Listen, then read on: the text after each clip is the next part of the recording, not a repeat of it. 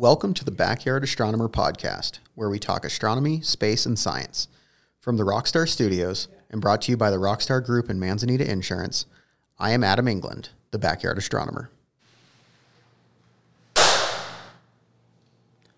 Robert, it's good to have you here. Good, good to have you. Actually, actually, I guess we're not having you; you're having us. Yeah, indeed. So I really Welcome appreciate your time. yeah, this is amazing. This is absolutely amazing. I I wanted to start with we're we're the backyard astronomer podcast. So not just astronomy, but everything space and science and technology. Where did you get your passion for space?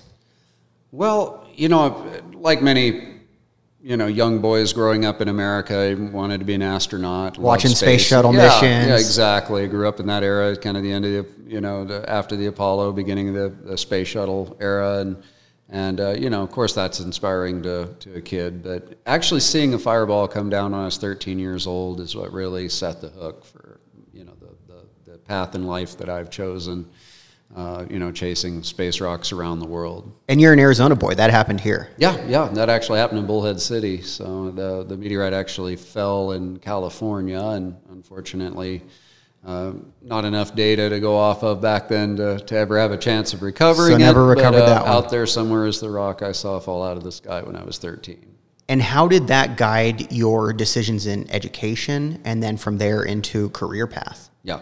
Well, you know, as far as education, there's not really a planetary science course that you can take. It's uh, planetary sciences is kind of a hodgepodge of scientists from other fields that, uh, like me, have an interest for it. I'm one of a couple people full time that do not have PhDs that that uh, you know are, are are you know work in planetary science. So it's like a chef. If somebody likes your food, you're a chef. yeah, I guess so. and you're kind of doing it. You're, Yeah. you're creating your own. You're, you're making it happen. Yeah, yeah. I've uh, you know kind of uh, cho- blazed my own trail in the in this particular corner of science, and uh, you know that that path's taken me to every corner of the planet. I've hunted meteorites on every continent except Antarctica. I've recovered over 550 different meteorites around the world, and I think Santa Filomena, Brazil, my last recovery about a year ago was my 25th witness fall, I believe. The differentiation between you know having found 550 meteorites, well, those are just meteorites that fell hundreds or thousands of years ago, and they're laying in the deserts in the Middle East or Africa or out here in the American Southwest, and I just go out and find it and uh, we don't know exactly when it fell, but you know we, we have it classified. Uh, scientists, one scientist or another around the world will classify it for me, and it gets an official number, and that's considered a find. Kind of the bread and butter of what I do is witness falls, where you actually see a meteorite fall out of the sky. You get there to recover it as quickly as possible. While it's still pristine, you get it into the applicable lab that does that kind of research in that particular. Or before somebody else gets their grubby hands on it. yeah, or before it, you know, goes down a road that we don't want to see it go down and it doesn't reach science. So it's very important to get there as quickly as possible and preserve the samples. Uh, anytime they're rained on, you know, you start to have uh, aqueous alteration and things that we don't want to happen uh, to the samples. And, you know, preservation is one of my number one goals. Science is certainly the top of the goals, uh, you know, for what, for what I do is getting pieces to science, getting them in the lab, analyzed, because you never know what's going to come down next. Uh, the very next one might be the Rosetta Stone of meteorites. It might explain a process in the early solar system or formation of the Earth that we've never seen before. Something we're not even aware Yeah, it of. could be something from another solar system, it could, which we've never seen. It could be a piece of the early Earth, which we don't think we've seen. Uh, you know, back when uh, Theia collided with the proto-Earth and created modern-day Earth and the Moon and all that process. Undoubtedly, which is, like you're saying, still hypothetical because we don't have any physical evidence yeah, of it. and, and and the material's floating around out there. If it happened, the material's out there. So it's just you never know what that next one's going to bring. It's I often tell people it's an assayer's guide to the solar system. As we take these first steps out amongst the stars, like what I'm doing right now may not be as relevant as it will be to those future generations. Stepping out amongst the stars, exploring these asteroids for raw materials, because basically all the raw materials in the solar system a good percentage of it is represented in this room. I mean, we have material here from uh, the moon, Mars, different parts of the moon that were never mapped. We have material from Mars, which, you know, we, we have labs on Mars, but we've yet to bring material back. But we can actually say, okay, well, this type of shergottite on Martian surface at the the uh, rovers exploring is identical to the match. in our collections. Yeah, we have main group asteroid materials, the common chondrites, the irons, uh, the pallasites. Uh, we have material from asteroid Vesta sitting here. So you have, you know, you already have samples from all over the solar system. So essentially, the major collections, such as this one, are the, uh, you know, the uh, Assayer's Guide to the Solar System.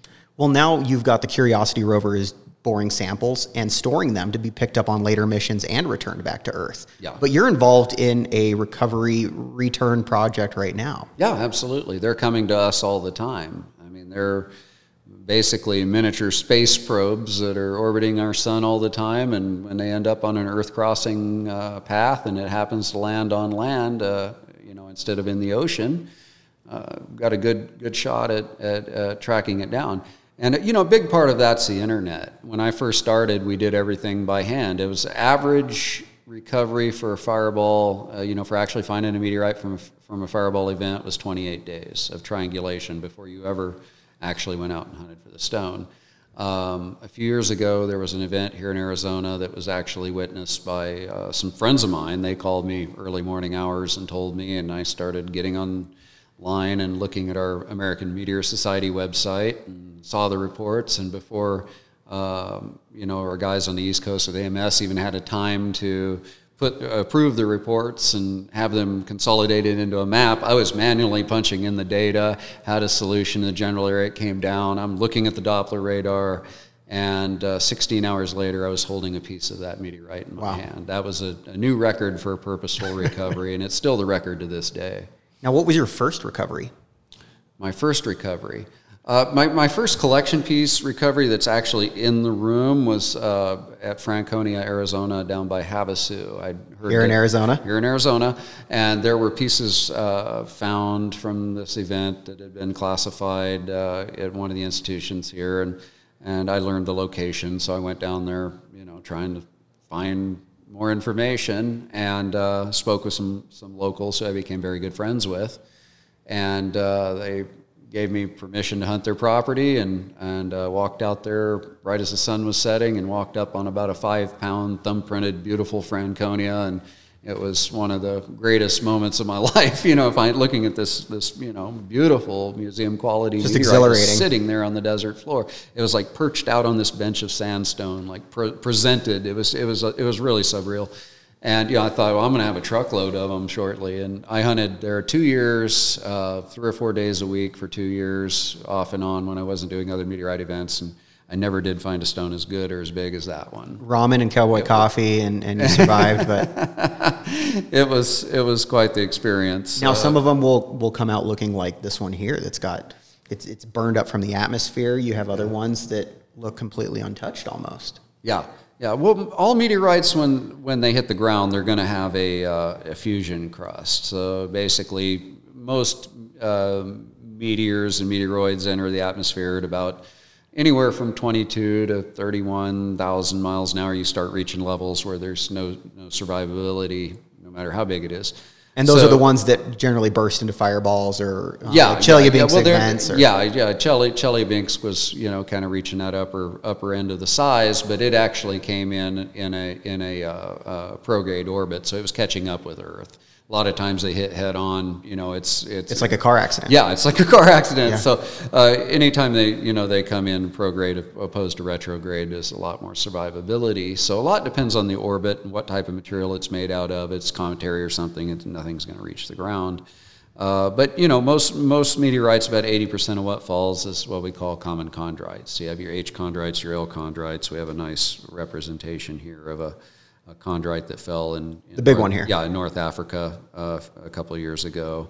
Uh, you know, you have your iron meteorites like this one. This is this is another you know kind of main group asteroid. It's the core of a planetary body that didn't make it. Some minor planet. Tons of them out there floating around. They Almost actually- solid iron.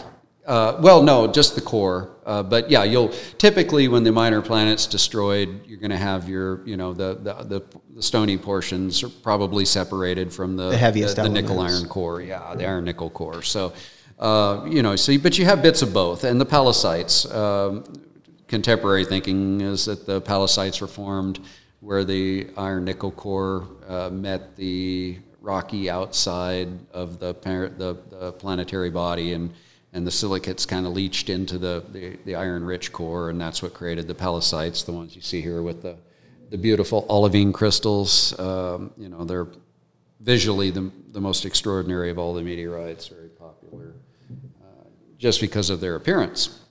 So those are your common, common, you know, your more common meteorites. Then you have things like this one that's from the asteroid Vesta, which is which very, we just spent a long uh, last few years studying. yeah, yeah. mission. We actually had had a spacecraft orbiting uh, Vesta, so we have a lot of spectral data. We know where some of this material comes from now, where it's ejected from on the surface. A lot of data from Vesta. We have a lot of meteorites in our collection from Vesta, but it's pretty much out of the things you can point to in the night sky and say this meteorite came from there. You have Vesta, and then you have, of course, the moon. Uh, everybody can look up and see the moon in the night sky, so that's one of the most identifiable of the planetary bodies. And then this is a a Martian meteorite, and it's a very extraordinary Martian meteorite. That's called a lherzolite. So it's it's actually made out of common materials, but in a very uncommon uh, solidification. The way it cooled, it was a deep magmatic flow beneath the surface of Mars. We have lherzolites on Earth too, but uh, chemically different. But um, you know, we, we didn't realize that uh, that impacts, great astrobleme forming impacts in ancient times on Mars could uh, excavate to the depth of where the lherzolites are formed until we found one here on Earth. Now, how deep are we talking? You're saying it's a similar process to on Earth, like the lava tubes in Flagstaff. Yeah. talking much deeper than that. Much, much deeper. Yeah, this is this forms far down in Earth's surface, and you know, much uh, very deep in, in Mars' surface as well. But obviously, So a very large some- body had to impact. Yeah, there's been some gigantic impacts on on Mars in the you know early days of its uh, uh, formation, and and that's how this ended up on an Earth crossing. and so that was probably orbiting for billions of years before Oh, landing on Earth. absolutely. Yeah, it's it's been out there orbiting the sun for a long, long time, and that's what's cool. I mean, we we don't know. Next week might be a discovery of a meteorite from Mercury or Venus, and there was a time when we thought having Martian meteorites on Earth was impossible because of the you know the escape velocity of the ejecta calculations were said that wasn't possible. But here I'm holding a Mars rock in my And the hand, moon's so- much closer, So- so the probability of us having a piece of the moon is probably much higher. Oh yeah, yeah. You know, I mean, statistically, moon rock should be one of the most common meteorites on the planet. Yet, uh, you know, I did. I hunted the Middle East for six years, uh, ten expeditions uh, that I spent over a month over there, and I found a total of four lunar meteorites in all those expeditions.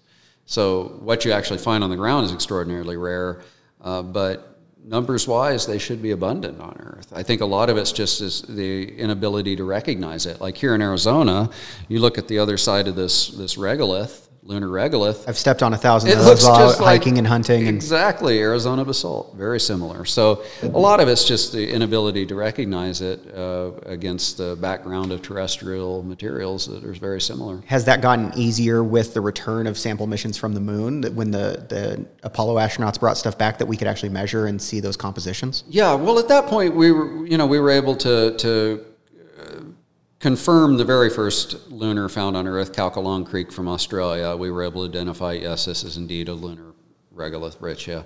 And uh, you know, since then, we've been able to actually pair many lunar samples with Apollo samples. Like we, we know what region of the moon it came from by studying the, you know, The same Apollo Mare, this came from the same region. Yeah, we could see. Okay, there's a handful of them, but uh, you know, they're they're samples from all over the moon, dark side of the moon, and and uh, and all over that we haven't been to and we haven't sampled. So I think I think you know examining lunar meteorites is important uh, because that is our first step as we step out amongst the stars. And uh, that's where we're going to be getting, you know, water and raw materials from to, to, to you know, take the, the steps further, colonizing, you know, Mars or, you know, Yeah, whether it's whether it's water ice in the uh, the bottom of a crater Yeah. on the moon that doesn't see much light, or helium three. We've got other things that we're talking about. Now they're talking about mining asteroids. Yeah. and we've landed on an asteroid and we're returning a chunk of it. Yeah. How were you involved in that? Yeah.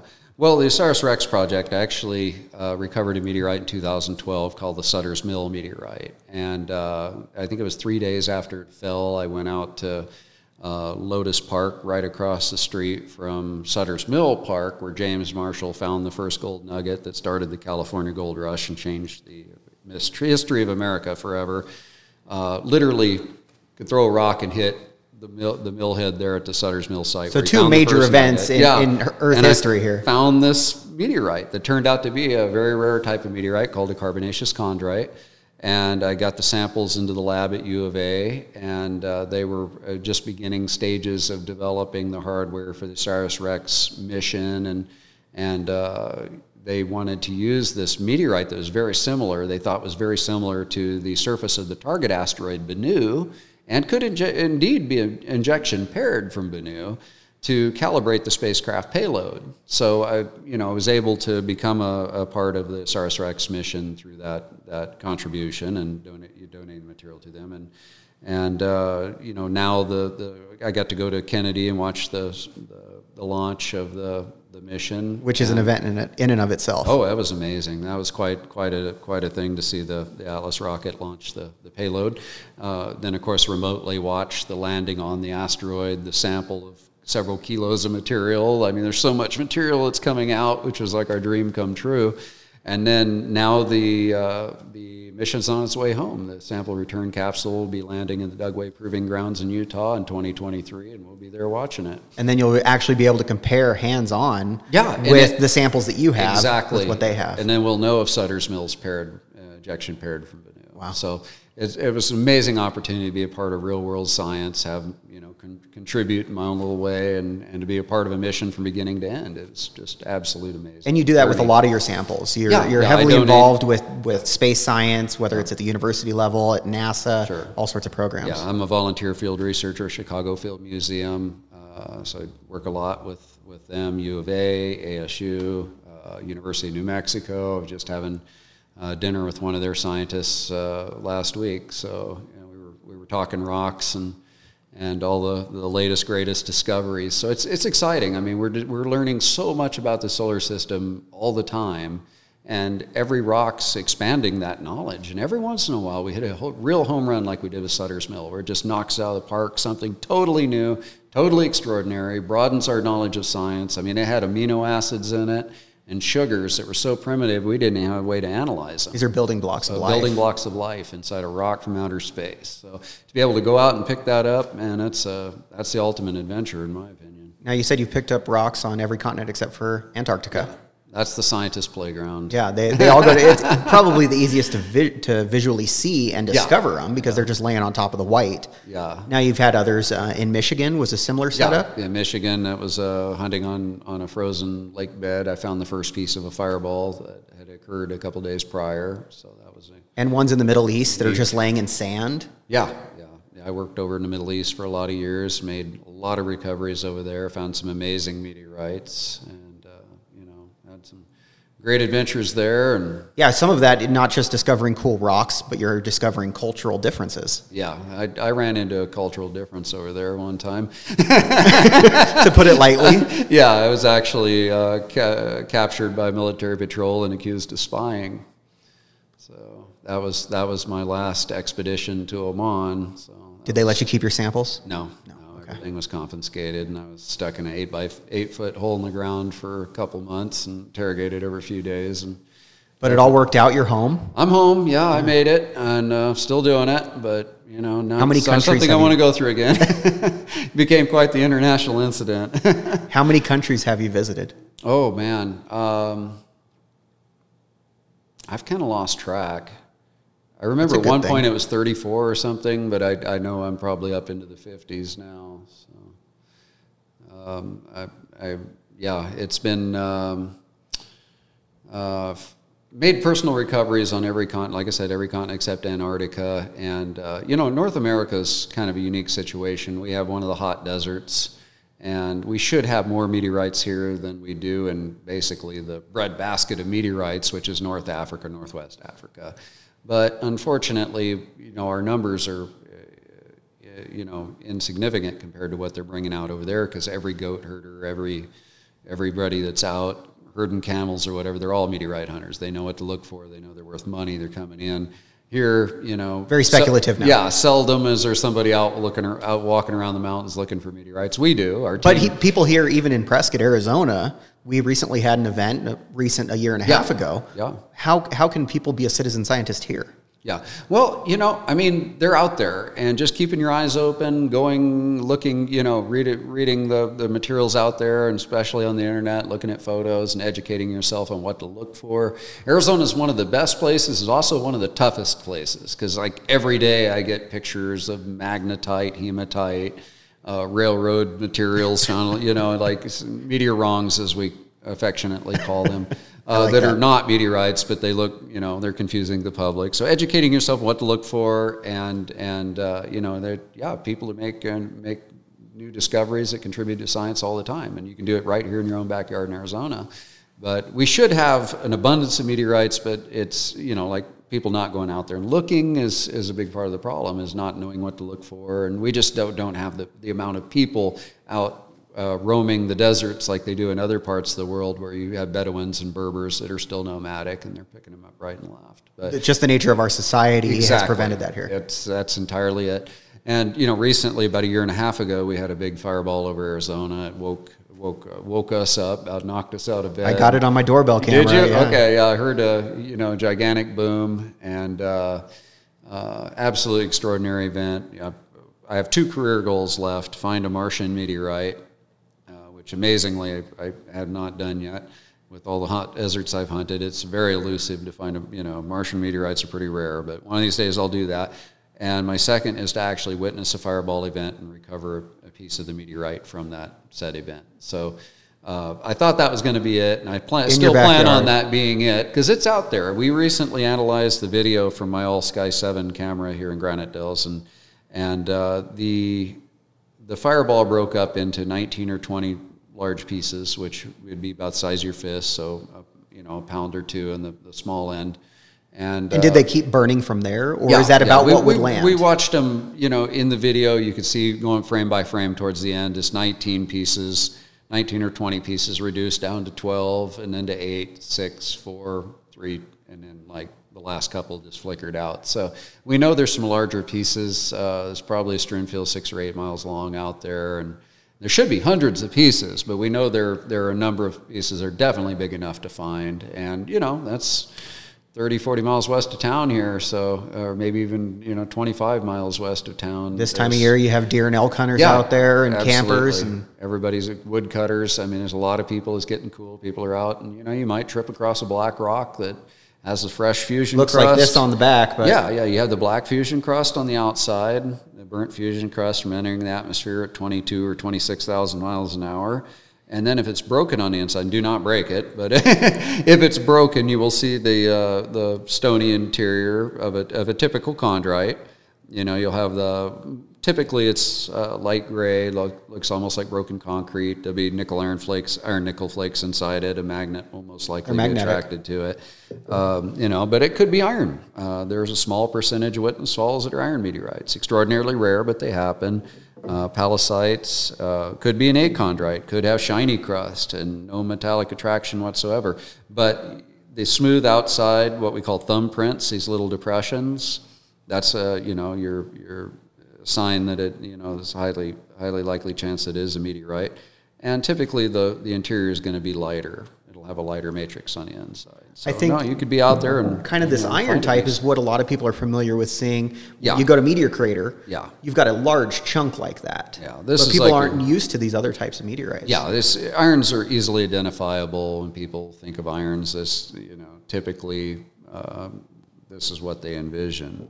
But it's it's actually about six percent of what falls out of the sky. Interesting. I've yet to actually hunt a witness fall iron that's fallen during my time in meteoritics. So I've hunted some historical stuff, but they're so rare. We've yet they, I've had iron falls. We recently had one in Sweden, and you know I wanted to go, but with everything going on, you travel international travel has been greatly limited. So um, it's a very rare thing. But you know uh, maybe the Prescott was an iron fall. We don't know. We don't know.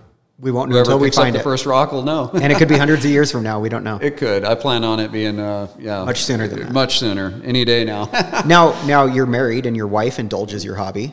Absolutely. Your, your business, your your lifestyle. Yeah. You guys go hunting together? Oh, absolutely. When when the Prescott event happened, you know, we were out there hunting with the kids, and you know, hoping to stumble across that first stone, and the whole the whole family. the whole family up, and became a family event, and it still is today. We're still heading out and you know, doing outings out there. It's uh, you know west of the Las Vegas Ranch, somewhere out in those mountains. There's fresh meteorites, and we're just hoping one of these days we'll walk across one of those rocks and and uh, we'll have the the newest Arizona Witness Fall. There's um, right now I think five Witness Falls in Arizona, and I've been directly involved in the recovery of four of them. Our one of our team members uh, recovered one down in Sierra Vista. Um, the Whetstone Mountain Fall, he found the first piece of that, and uh, we, we mapped that, and it was probably the most well mapped strewn field in history. So we recently celebrated the, the uh, you know that that event and um, the monograph we created from it, documenting it and the science behind it. So it was really a textbook recovery and. And you know, looking at what Arizona has to offer, most recently, uh, uh, one of my, my hunting partners and I were just out nugget shooting out in the desert and, and uh, trying to find my first gold nugget detecting. Because ironically, thousands of miles I've walked in Australia, North America, I've never found a, Found a gold nugget. a gold nugget detecting. Found them panning, never detecting, and and um, we were we were just walking around outside camp, and and I hear him yell and walks over, and he drops this. I'm thinking he has a big gold nugget in his hand. He drops this iron meteorite in my hand. I'm like, oh my gosh! So we get back to the truck, clean it up. I just looked at him with shock in my eye. I go, uh, Todd, you won't believe what this is. And he says, what? And I said, this has bencubbinite. He's like, what's that? And I said, exactly. I said, it's so rare. Most meteorite people don't, Don't even know what know. bencubbinite is. But this was indeed the second bencubbinite ever, CBA bencubbinite ever discovered in North America, and it was the eighth in the world. And we've yet to find a North American lunar. That's like been the holy grail of all the cold hunters out looking deserts in Nevada and Arizona, Utah. Everybody wants to find the lunar. I said you could find 20. I told him you could find 20 North American lunars before you'd find a bencubbinite. You could probably find 50. It's the ultra rarest of the rare and scientifically valuable meteorite. And we found one out just hanging out one day. Not even looking for it. Wow. Exactly, and that was recently. So you know, it, it, the scientists are going crazy over that one. Amazing discovery, and it was just a couple guys hanging out. I mean, it was it was remarkable to be there when such an extraordinary discovery happened right in my backyard. Yeah. I've hunted for bencubbinites in, in the Middle East. I've hunted for them on the East Coast. I've always wanted to find him in bencubbinite. I didn't think it'd be it hanging out with my buddy in Arizona. Looking for gold. It was a real blessing. Incredible. Yeah. Now, you're a member of the American Meteorological Society, Meteorite Society? American Meteor Society. now, what kind of uh, science education do you guys do with that? Well, AMS is focused on one of our, our primary goals in the field is to deploy a worldwide network of cameras, which we're well on our way to doing. Which you hinted at. Mike Hankey, yes. Um, so, you know, we have we have quite a few in Europe. I know Germany, UK. Uh, we have a number number of cameras in Europe. Um, Sweden, I believe, uh, captured an actual the Iron Fall I was referring to earlier. Just last night, some of our cameras up in the Pacific Northwest captured uh, that Starlink satellite re-entering. So we have HD video of it all the way across the sky, which is really cool. Precise triangulation of the ground path, things like that. Yeah, so you're using technology. multiple Yeah. cameras Yeah. to pinpoint what its location was as it travels. Yeah, yeah. It's uh, the, um, the software actually auto uh, triangulates the event if it's captured on on multiple cameras. And you wake up in the morning, you walk downstairs with a cup of coffee, and you can see all the night's fireballs, meteors, fireballs, whatnot. They're auto captured. If there's more than one station, it can auto triangulate. It's it's really an amazing system. So can I It's- just get it's one a- for my house? yeah, absolutely. It's it's a ground changing, uh, you know, game changing uh, uh, system. So really changes our ground game and the essence of what used to take, uh, like I said, 28 days on average to do. We can do in 28 minutes. Have a game game plan and be out in the field. And you're linking these together almost like home weather stations to accurately track this. Exactly. It's it's plug and play. Uh, Mike Hankey's done an amazing job developing the system, and now we're looking at you know uh, there's there's different organizations that want to use it, whether it be for you know uh, weather, forest service, uh, fire mitigation, uh, you know, uh, Or possible looking- satellite reentry. yeah, yeah, space junk reentries. Uh, you know, meteorites is my bread and butter, but there's so many organizations out there that have their own, you know, migratory bird, uh, uh, you know, uh, patterns and things like. There's a myriad of applications uh, that that this can the system can be used for. So. Our ultimate plan is to have uh, pretty much nationwide coverage. You know, basically just have to have power and internet. And we're actually working on a, on a system that'll be um, that will work independently off the grid. So once that happens, then we can you know get further into Pacific Northwest. And but we've got systems all over South America right now. Um, you know, and I'm wrapping up the uh, north northern Arizona. We have three systems ready to go up here. And is that enough for, for the coverage of northern Arizona, or do you need more? Well, we, we have a lot of cameras in our network down in southern Arizona and Phoenix. I think there's several in Phoenix, and but it's good to have backup because you know you, you, you want you want multiple angles, and if if you know you have some system error, More data you- points. Yeah, you want to have the redundancy of having multiple cameras. So no, we encourage anybody that's, that has an interest to to uh, look into getting an all sky. Uh, How can they do sky that? seven master cam station. Uh, you can go to American Meteor Society, and the information's on there to you know uh, about the the All Sky Seven system, and uh, you know you can get your order in to have your very own meteor observation station. Citizen And science in, in real life. yeah, it's real deed uh, citizen science. Wow. That's really, really neat. This is amazing. Th- this is absolutely amazing. And you've even got a, a cosmonaut suit over here. Yeah, yeah, it's a so-called KV2 pressure suit. So. So it's it's taking you all be over it. the world, giving you amazing opportunities. Yeah, yeah, yeah. It's been an amazing adventure. Um, you know, you've, you get to see uh, cultures that normally you would never see, and so far off the beaten path that nobody'd ever think to go there. So I've, I've encountered some pretty amazing things. I've been, you know, up in uh, ancient ruins in the Andes that probably never been explored, uh, you know, by by anybody that really cares to, to be there. And you know, it's it's amazing. There's things you run into, uh, cultures in Africa that you know never probably ever seen a tourist. I, seem to be quite the fascination when I showed up. So, uh, They love the space cowboy. yeah, the sp- indeed. So, you know, and I often tell people uh, you spin the globe and put your finger down. If there's not water there, I might be there in 48 hours. So, always keep bags packed for every environment because you never know. And Passport at hand. or, yeah, indeed, indeed. And getting it into the lab quickly, uh, you know, it's important. So you, you need to get there. Uh, and, you know, the scientists don't really have the, the, the time nor the funding to get there. And there's a lot of red tape involved in, a, in a, somebody representing a university or institution going out and doing this sort of thing. So, um, so I'm kind of the go-to guy for getting this kind of stuff done in the scientific world. Just like we're seeing with the privatization of the space industry in yeah, general. exactly. It's more efficient. It really is. Wow. Now, you know, I got married five years ago and my Mm-hmm. wife gave me a meteorite wedding ring. so I, I was curious what you think this one might be, or if, is this even one of your meteorites? It could be. It's either Gibeon or Muonionalusta. Uh, I actually have a meteorite wedding ring too. So That's amazing.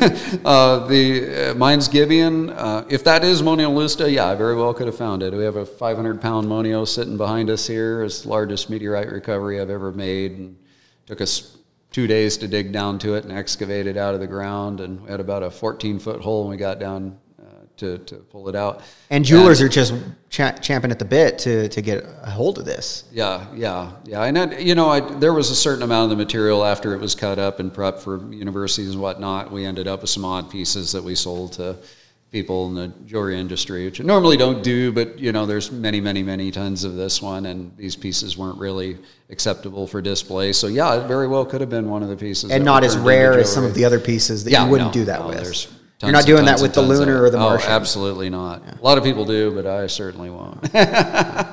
Preservation and you know curation for future generations is one of my primary goals. I, I really appreciate your time and what you're doing for, for the advancement of citizen science. This is just absolutely amazing, and it's been a pleasure speaking with you and having you here. Likewise. How Thanks else can people help support your organization, your causes? You mentioned the American Meteor Society and the All Sky 7 camera. What else can, can people do to support you or find you? Yeah. Well, I think you know if if you're if you've you've done your research and you think you've you found a meteorite, you know you're, you're welcome to reach out to my websites, uh, robertwardmeteorites.com. Uh, you know, just send me a photo. You don't have to ask. Just uh, but you know, do your research. Look at what meteorites look like, and you know, the, not does a magnet stick to it? It's one of the common ones, but there's a lot of rare meteorites that the meteorite, you know, the magnet does not stick Non-ferrous. to. So yeah, do your research, and you know if it passes the the, the, the tests, and uh, you know send me a photo, and I'm happy to help people out uh, identifying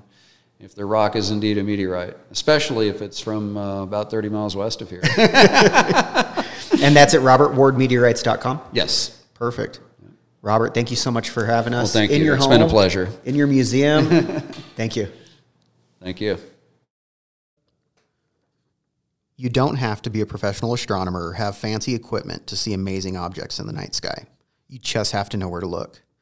Join us next month to learn more about your binoculars, telescope in the sky, and follow the Northern Arizona Astronomical Consortium at facebook.com slash nezastro.